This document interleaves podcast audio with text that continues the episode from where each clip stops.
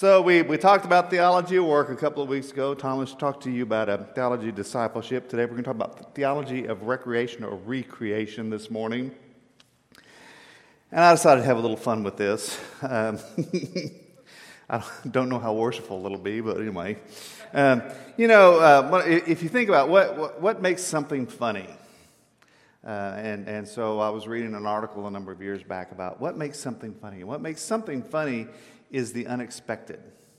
In other words, it, it, it, goes down a path and you think you know where it's going, and, and then it takes a turn. And it can be uh, anywhere from an, an, action that isn't what you expected someone to do, or uh, an accident that you didn't expect to have happen, although those are not always funny at the moment. Um, or, or, or, a phrase that comes out sounding different than you expected.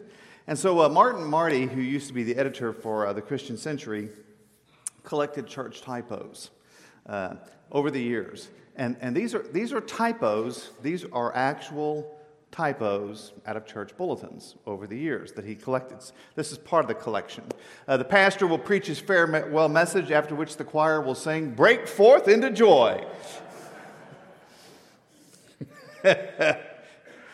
Eight new choir robes are currently needed due to the addition of several new members and to the deterioration of some older ones.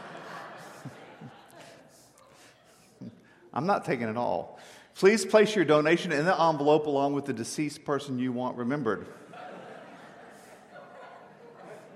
Now, think about it. The church will host an evening of fine dining, superb entertainment, and gracious hostility. yeah, I've been at that dinner. Potluck supper Sunday at 5 p.m., prayer and medication to follow. Not going to say anything more about that one. This evening at 7 p.m., there will be a hymn sing in the park across from the church. Bring a blanket and come prepared to sin. Hey, wait. For those of you who have children and don't know it, we have a nursery downstairs. Don't let worry kill you off. Let the church help. So, so you know, so, so the, and now listen, you need to know I've got about 40 or 50 of these suckers. Uh, but but the, the thing is, you know, they, they, they go along and, and you know what they intend to say, but somewhere it goes wrong. You know, there's a letter that drops off and the phrasing's awkward or whatever. And so you get these strange kinds of things. And these were actual typos out of it and uh, that come in and, and, and, appear. And so you have all that. And uh, years ago in Atlanta, we were doing the uh, Christmas pageant with the children. And, and you know, we were going through, and, and Cindy was going to be helpful. And so the script was all uh, written out for this for the kids to read. And, and last year, the, the, the part of Mary had been played by a girl named Mary. But, but the year we were doing it, the part was being played by Susan. And so Cindy, knowing her WordPerfect skills, went into the document and said, Find Mary and replace it with Susan.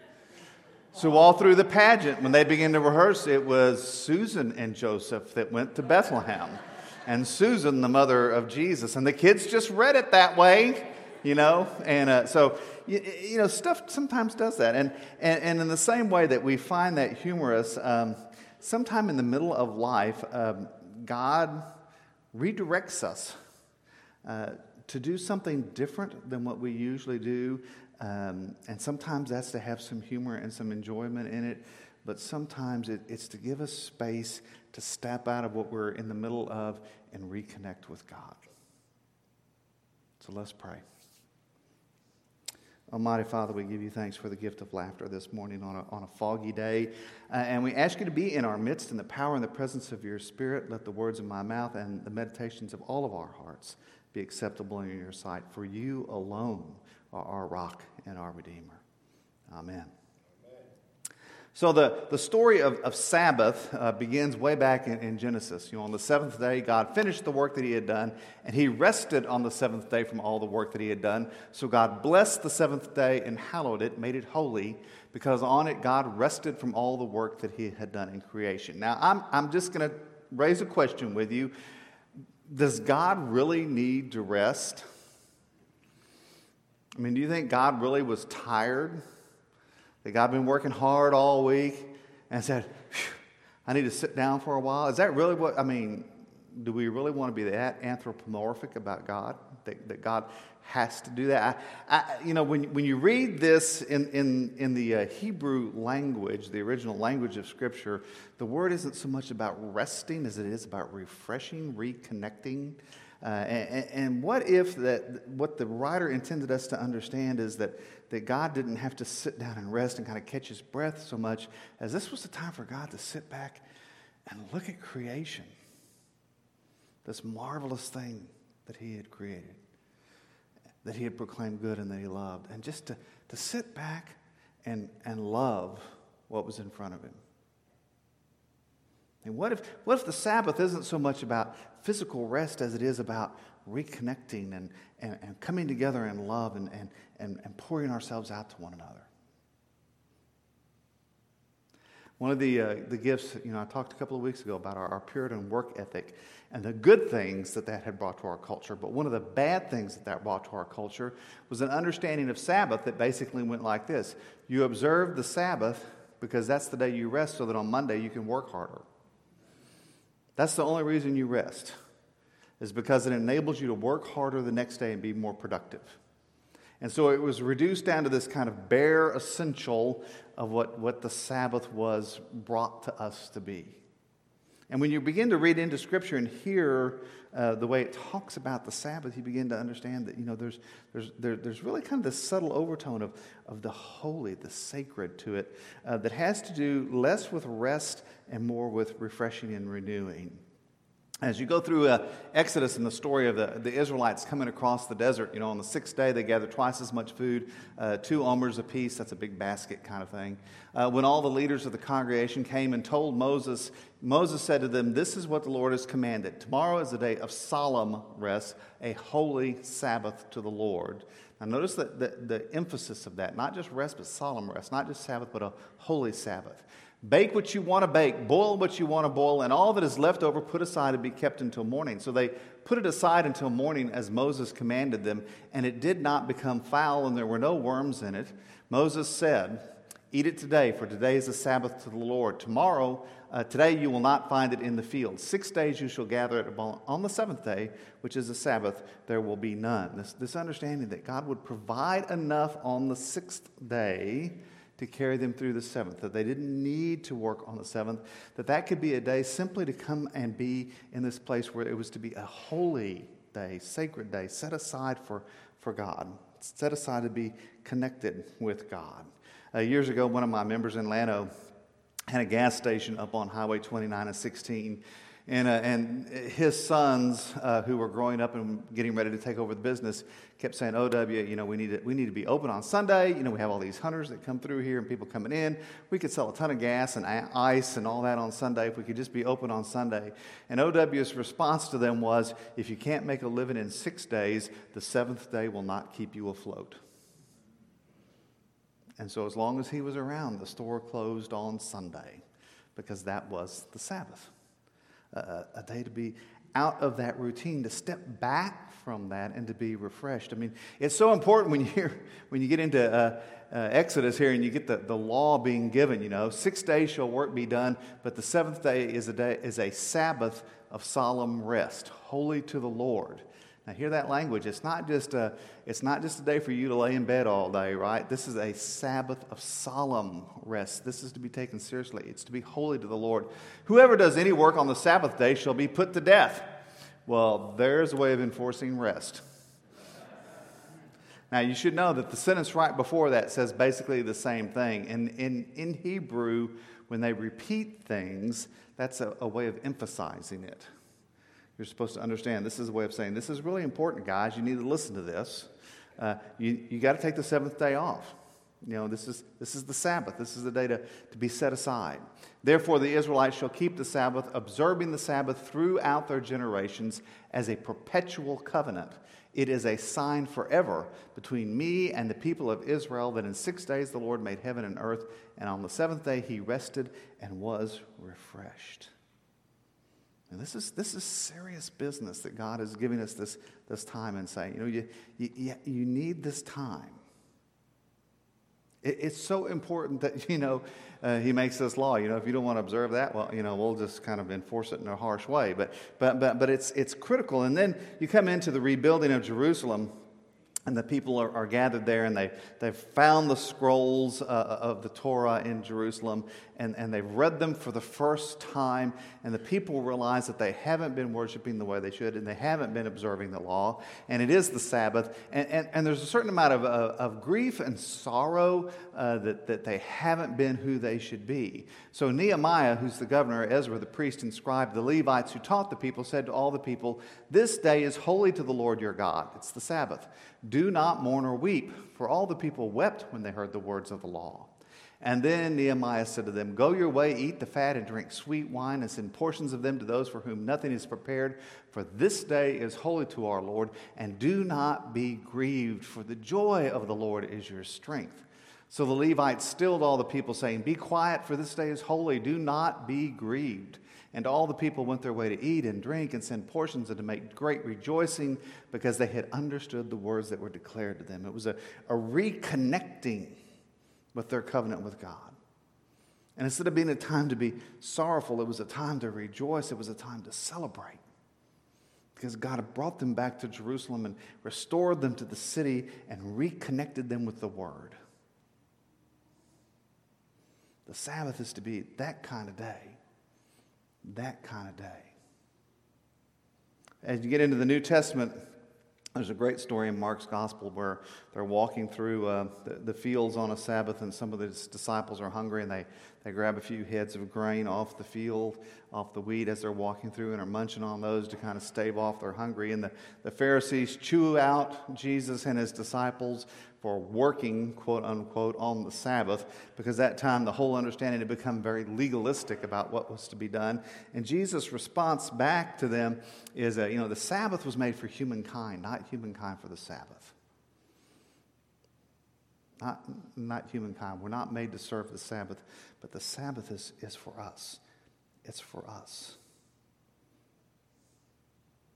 So I'm, I'm wondering now, how many of you keep any kind of Sabbath? How many of you have any kind of understanding of, of being recreated and refreshed on the Sabbath? Or, or, or are you stuck in that kind of Puritan mode of, of you know, I, am going to work and I'm going to work and I'm going to work, and the only time I take a break is when I have to to kind of catch my breath so I can work some more? Here in America, we work more hours in a given week than any other country on the face of the earth. Isn't that interesting? One of the wealthiest nations on the face of the earth, and we are still driven to work more so that we can have more. And in doing that, we neglect what we need. Um, when you go back and you kind of look at um, you know the whole kind of uh, uh, uh, language around taking time off and everything, one of the interesting things that popped up on my radar screen a few years ago was that people kept talking about taking vacations. We're going to take vacation. And when are you going to take your vacation? I'm going to take my vacation here and all that. Now, now those of you who've been around a little bit know that if you go to England and, and, and certain parts of the continent, they, they, they won't talk about taking vacations. What do they talk about doing? Going on holiday, right? We're going to go on holiday. So I, I started playing with that a little bit. I'm thinking, what is, what, what is that about? Uh, now, now, if you go back and you actually do a little word study on that, what you understand is that holiday is a, um, conjunction, you know, slang uh, for holy day. Because in the old times, the only days that you got off other than Sundays were the holy days of the church year. And so you, you got off for holy days, and, and that became holiday, and you went on holiday. And, and that sense is that on, on the holy days, you're, you're off from work, not, not just to be off from work, but you're off from work so that you can worship, so that you can reconnect with God in that time. Whereas the word that we use a lot, vacation, what does that mean? I'm going to vacate my home or I'm going to vacate my office. Right? Vacation is all about what you are getting away from. Holiday is all about what you are moving toward. So when you think about recreation and you think about Sabbath, is it, is it about what you need to get away from? And sometimes it is it about what you need to get away from? Or, or, or is it about what you're moving toward? Um, a number of years ago, um, a long time ago now. Uh, when I was in my 30s, I was riding what's called centuries. Centuries are 100 mile bike rides. Uh, and, and as you prepare for a century, uh, you have to train because otherwise they take you to the hospital in an ambulance. Uh, and no, seriously. Uh, and so you do these, uh, these trainings and you build up to it and so forth, and you have to learn things like, you know, how much fluid do you need to take in over a period of time so you don't get dehydrated, and, and how many calories do you need to take in so you don't do what they call bonking, which is just to run out of energy, caloric energy in your body. But one of the things you also learn in that training process is the importance of rest. Because physical rest is every bit as crucial as physical stress. Uh, and our bodies are made in a certain way so that when you stress uh, your systems in your body, uh, you tend to cause, uh, if you don't overdo it, you tend to cause kind of minor damage to it. And then when you rest, your body rebuilds and it rebuilds stronger so that it's able to sustain that stress the next time through. So, those rest periods become crucial. If you continually stress yourself physically and you don't ever have the rest periods in time, what you do is actually serious and permanent injury to yourself. Muscles are torn and joints are damaged, hearts fail. You know that professional cyclists, when they retire, the guys that really do the heavy duty professional cycling, when they retire, you know that they are at one of the highest risks for heart failure? Because over the years they've stressed their heart so much without allowing it to recover. When we, when we push ourselves and we push ourselves and we push ourselves and we push ourselves, we begin to tear ourselves down. Instead of having those times of rest where we allow God to recreate us physically, literally, to recreate us stronger than we were. And when we do the same thing spiritually and emotionally, when we push ourselves and we push ourselves and we push ourselves, we get to the point where we begin to do damage and tear ourselves down. God, in God's great wisdom, says, listen, you, you got to take some time out, man. You got to rest. You have to let your spirit be recreated. You have to let your soul be recreated so that I can be at work in you and build you up even stronger than you were. And so God gives us the gift of the Sabbath. It's that place where, where God can be at work in us to, to reconnect us and, and, and begin to rebuild us and make us even greater. So, so I want you to think about where you do that. I mean, for me, you know, in, in, my lifetime, one of the places for me that's been my place of Sabbath has been out on the Frio River. And some of you have been out there with me, and, and you got to be out there a couple of times. Uh, it, it's one of the, the beautiful places in my life, and, and to go there and be in that place, uh, to be restored and refreshed. Uh, I started doing that when I was actually in middle school and going out there uh, in this river was the, the first place that I really encountered God face to face. Uh, in my life, and it became this place to, to go when I really, when I really, when I really needed rest and have God put me back together. 35 years ago after the death of my father and, and coming into, uh, into ministry and, and hitting that point where I, I literally, I, I spiritually bonked. I ran out of gas and ran completely dry. It was in this place that I went. And it was in this place that God spoke into my life and said, Listen, you know, even youths will faint and be weary. And I was a youth at that time, believe it or not. Uh, even youths will faint and be weary, and the young will fall exhausted. But those who wait for the Lord shall renew their strength. They shall mount up with wings like eagle. They shall run and not be weary. They shall walk and not faint. And what I needed to hear in that was that word wait. Wait. I mean, recreation and Sabbath is not about what you and I do. It's about what we allow God to do in us.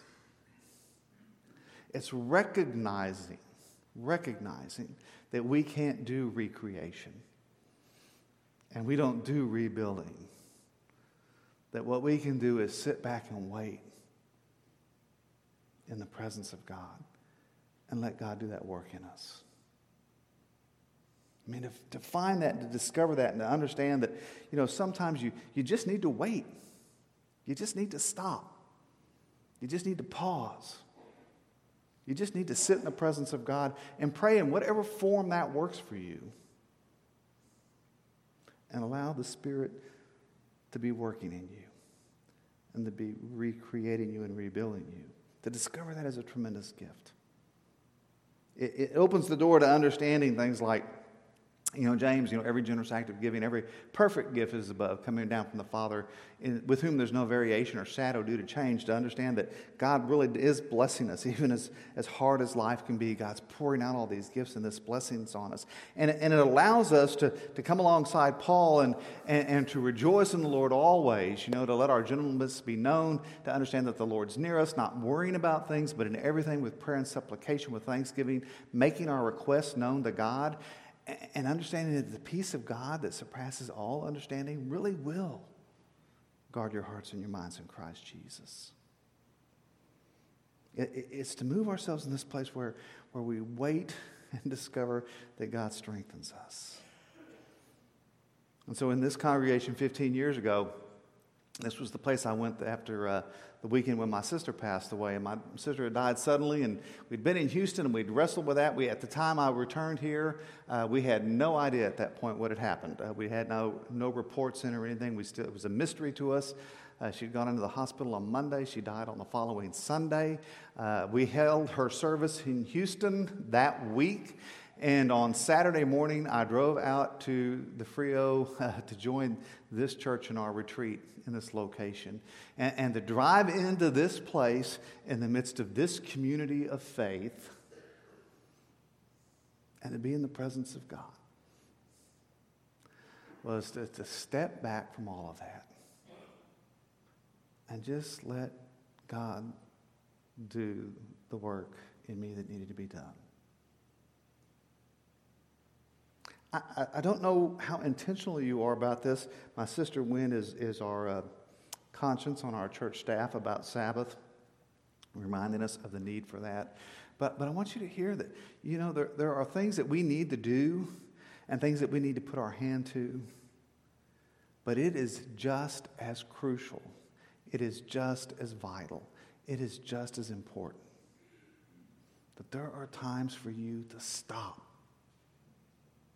there are times for you to wait. There are times for you to stop doing and just be in the presence of God.